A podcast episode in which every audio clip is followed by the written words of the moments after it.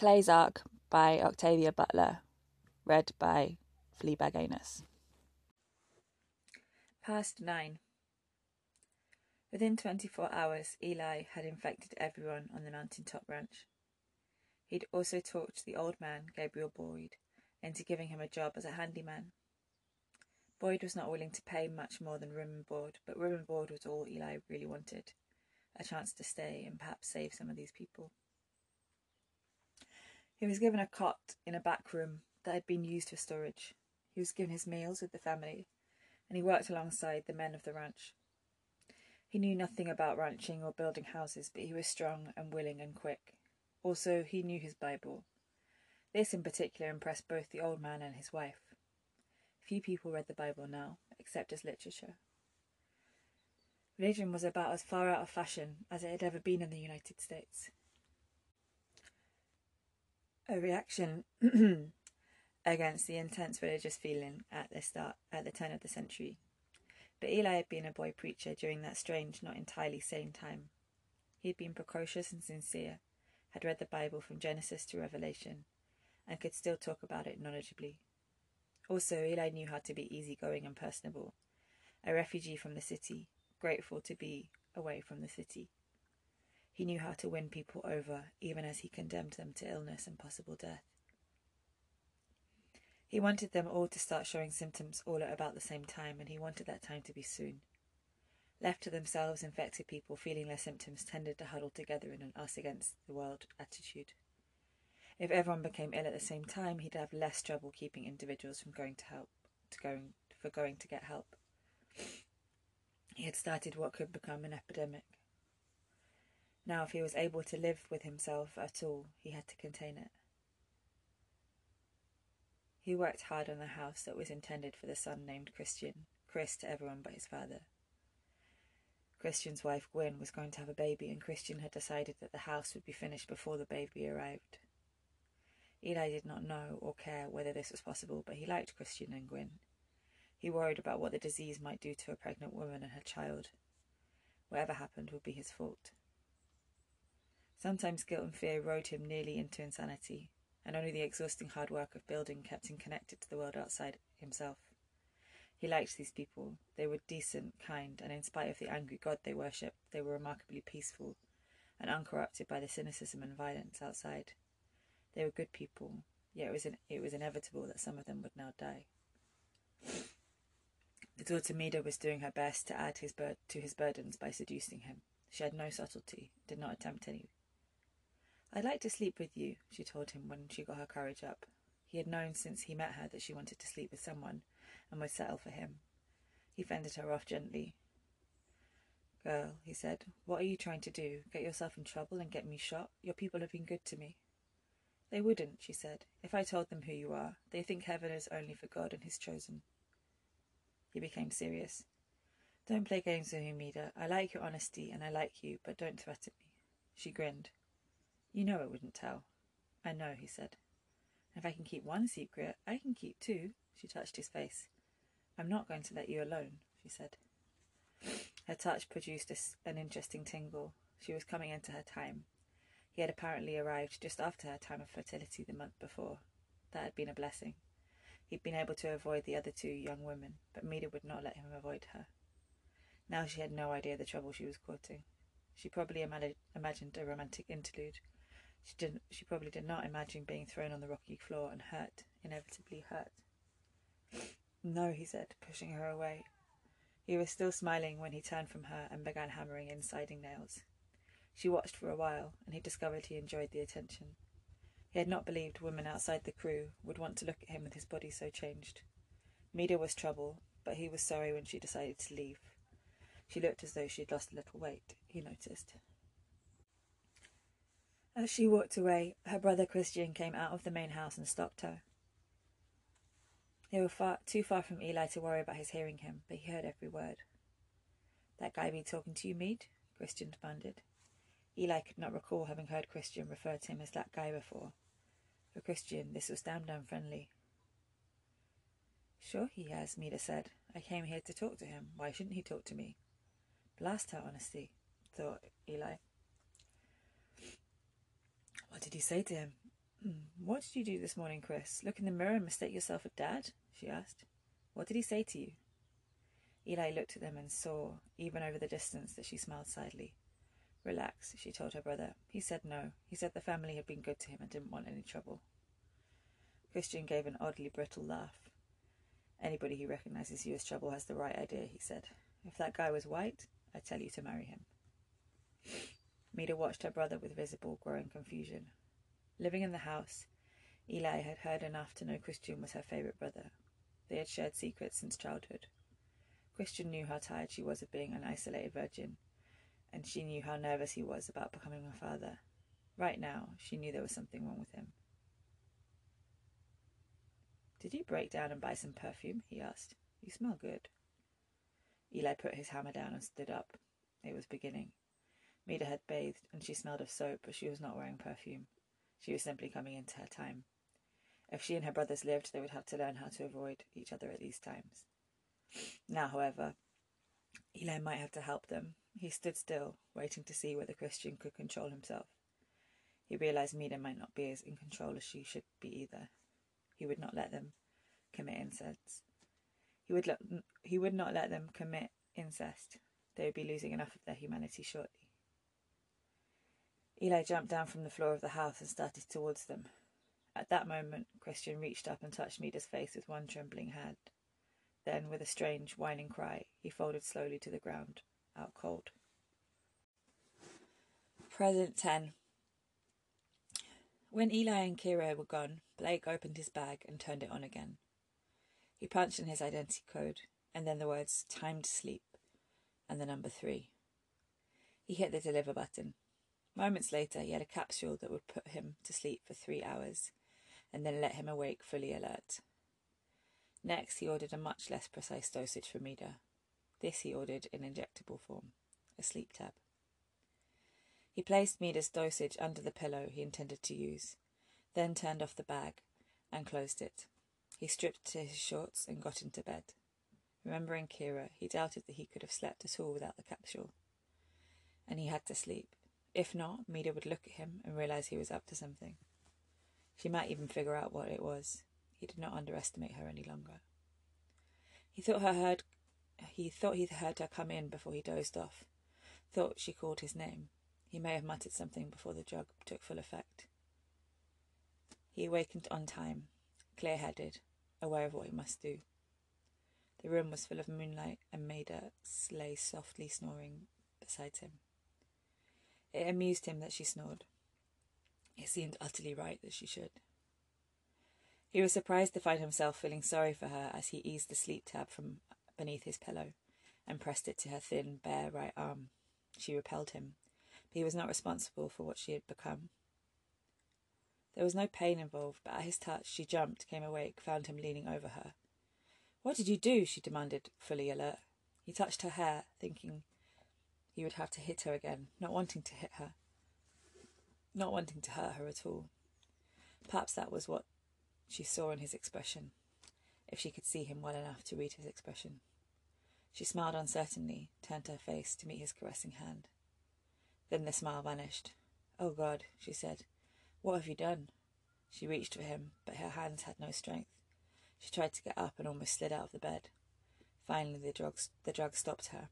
She moaned and slipped into unconsciousness. Blake stared at her, feeling irrationally guilty. He straightened her body, placed her in a more comfortable looking position, and covered her. She would awaken in three or four hours. He dressed, looked around the room, noticed at once that the bag was gone. He looked through the closet and in the bathroom, searched the bedroom, but the bag was not to be found. Finally, desperately, he forgot the bag and began searching for the key that would let him out of the room, since he already knew where it was not. He began by searching the one place he had ignored the bed, and Meda herself. He found the key on a chain around her neck. It hung down inside her gown, where he could not have touched it normally without awakening her. Seconds later, he let himself out of the room. Feeling his way carefully, silently, he reached the front door. He wondered just before he let himself out whether these people posted a watch. If they did, he was probably finished. He hoped they had enough confidence in their ability to handle their prisoners not to bother with guards. He slipped out and closed the door behind him. From where he stood on the porch, he could see no one. Things looked confusingly different in the moonlight. For several seconds he could not find the car. It had been moved. He feared that it had been hidden, and he would have to risk stealing another. Then he saw in the distance, near one of the outhouses, the car. Getting it started without his key would be no problem if he had time to disconnect the trap alarm system. The alarm itself was sound and indelible dye sprayed. The alarm itself was sound and indelible dye sprayed over any would be thief. If the thief persisted, he was sprayed with a nausea gas. The gas was utterly disabling, whether it was breathed or merely came into contact with skin. A car, even a fuel gulper like this one, was a prestige item. The automobile age had peaked and passed. People who drove cars or rode motorcycles now were either professional drivers, the rich, law enforcement people, or parasites. The pros, the rich, and the police usually went to even greater, deadlier lengths than Blake had to protect their vehicles. Hugging the shadows, Blake worked his way to upwards towards the car. He had reached it, and he used his own special catch to get past the hood lock when someone spoke to him. You don't have to do that. I have the keys. He turned sharply, found himself facing Keira. Solemnly, she handed him the keys. He stared at them. I took them, she said. She shrugged. Now you won't have to worry about touching me. You exposed yourself just to get the keys? she demanded. No, she said. She was in the shadow. He could not see her well enough to be certain of her expression, but she sounded odd. He took the keys in her hand and held both for a moment, and then hugged her tightly probably painfully, though she did not complain. Then he held her by the shoulders and spoke what he strongly sus- suspected was nonsense. Mina says the disease is transmitted by inoculation, not contact. Don't touch your mouth or scratch your skin until you wash. She did not seem to hear. I hit him, Dad. Good, he said. Get in the car. He had some books, she continued. Made of paper, I mean. An old bookend and an old bookend in the shape of an elephant. It was made out of cast iron. Get in, Kerry, he said, interrupting her. But she carried on. I didn't want to hurt him. I didn't think I could hit him hard enough to do any real harm. She got in through the door that he had opened. He started to close the door, and instead of and then instead squatted beside her. Kerry, did you hear anything about Rane? Do you know where she is? With Ingraham and Lupe, she said. I don't know which house they're in. She did not know. And how many people would he wake up if he tried to find out? One would be enough to recapture him. He had not even be bright enough to get himself another knife. Not that the first one had done him any good. What he needed was a gun. Daddy, I heard something, Keira said. He froze, listened, heard it himself. Someone moving around carelessly in the house nearest to him. It may have just been someone going to the bathroom, but it frightened him. He rounded the car in a few long steps, got in, and heedless of noise, started the engine. At that moment, someone opened the door of the house from which the noise had come.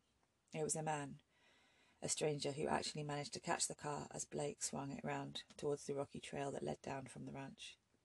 The stranger tried to tear Blake's door open as Ingraham had earlier. But with the car Moving and his body inadequately braced, he failed to break the lock.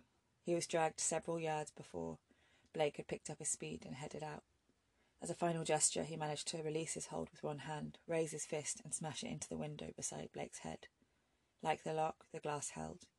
It broke, cracks raying out in different directions from the impact of the blow, but it did not shatter. Its breaking amazed Blake. The glass was special, expected to stop bullets with less damage.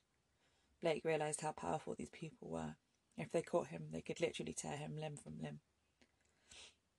He drove on, praying that he would see Rane, that he would have a chance to pick her up. But he saw only stick people, menacing, utterly terrifying in their difference and their intensity. In the moonlight, they seemed other than human. One refused from to move from the car's path, apparently trying to make Blake swerve and hit a house or a huge rock.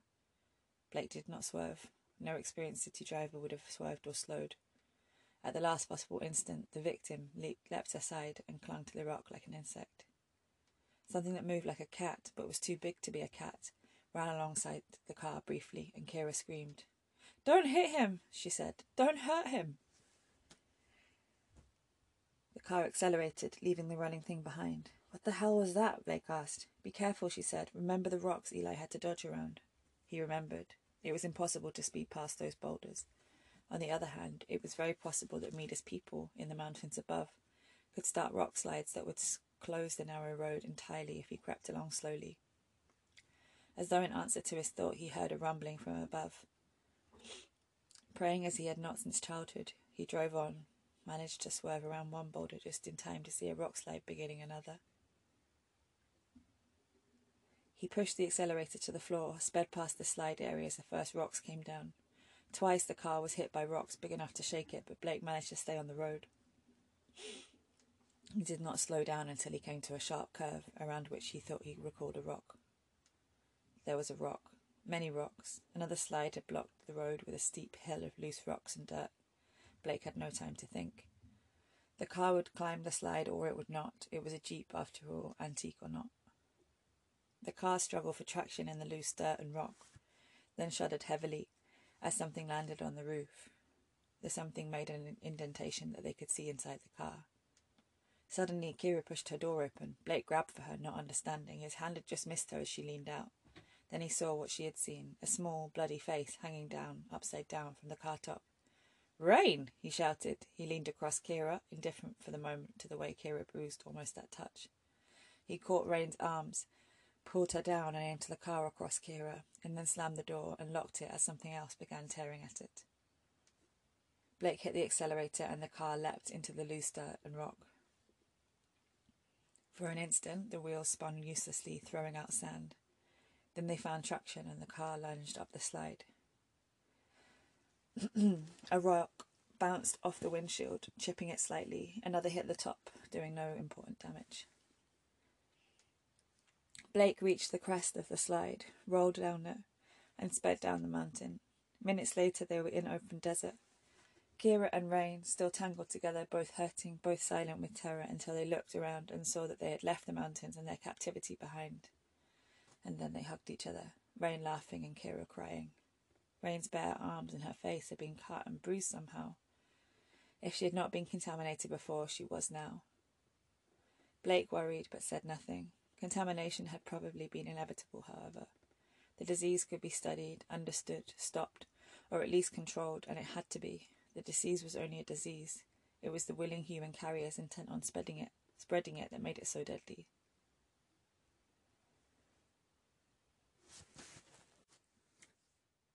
Blake relaxed in his seat and surveyed the damage to the car. Nothing terminal. Nothing that would stop him from reaching civilization and getting medical care. He wondered why Eli's people had not shot him, or at least shot at him. Bullets would have been more effective than rocks, but then it was like Eli to hold back. He had saved Rane from Ingraham, held off contaminating Keira, probably for as long as he could. Even tried bloodlessly to avoid a fight with Blake, even though he probably could have broken Blake's bones with no effort. How did you get free? Keira was asking Rane. Did you have to hurt someone? I was tied up for the night, Rane said. Jacob let, let me loose. He didn't like me, but he couldn't stand the thought of anyone being tied up. Then you two broke away and everyone was too busy chasing you to watch me. I almost killed myself running and falling down this goddamn mountain. Jacob, Blake said. Isn't that one of Meda's sons? The girls looked at each other and then at him warily. You know about Jacob? Rane asked. Only that Meda a, has a son by that name. He's her son and Eli's. There was an odd pause. For the second time in 24 hours, Rane seemed unwilling to say what was on her mind.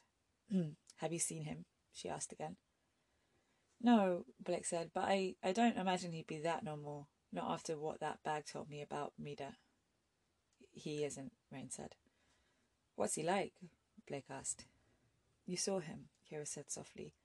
He rang alongside the car for a few seconds. That was him. Blake frowned, gave her a quick glance. But that was an animal. It was, um, disease induced mutation, Keira said. Every child born to them after they get disease is mutated that way. Jacob is the oldest of eleven. Blake glanced at Keira. She was not looking at him, would not look at him, look at him. Jacob's beautiful, really, she continued. The way he moves, cat like, smooth, graceful, very fast. And he's as bright or brighter than any other kid his age. He's not human, Blake said flatly. Jesus, what are they breeding back there? The girls looked at each other, shifted uncomfortably, sharing some understanding that excluded him. Now neither would face him. Suddenly he wanted to be excluded. He drove on in silence, suspicion growing in his mind.